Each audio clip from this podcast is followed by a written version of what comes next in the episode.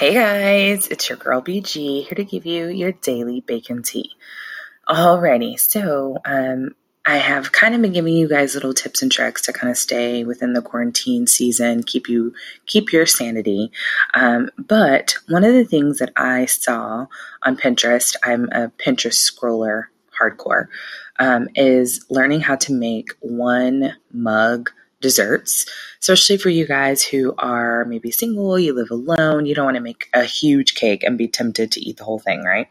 So they have a lot of recipes of one cup something. So one cup brownie, one cup cake. Um, so I would definitely um, encourage you to get on Pinterest or just get on Google in general and look up some of those one cup recipes. They're super easy and it's usually things that you have already kind of lying around at your house. You do not have to like go to the store purposely to get these things.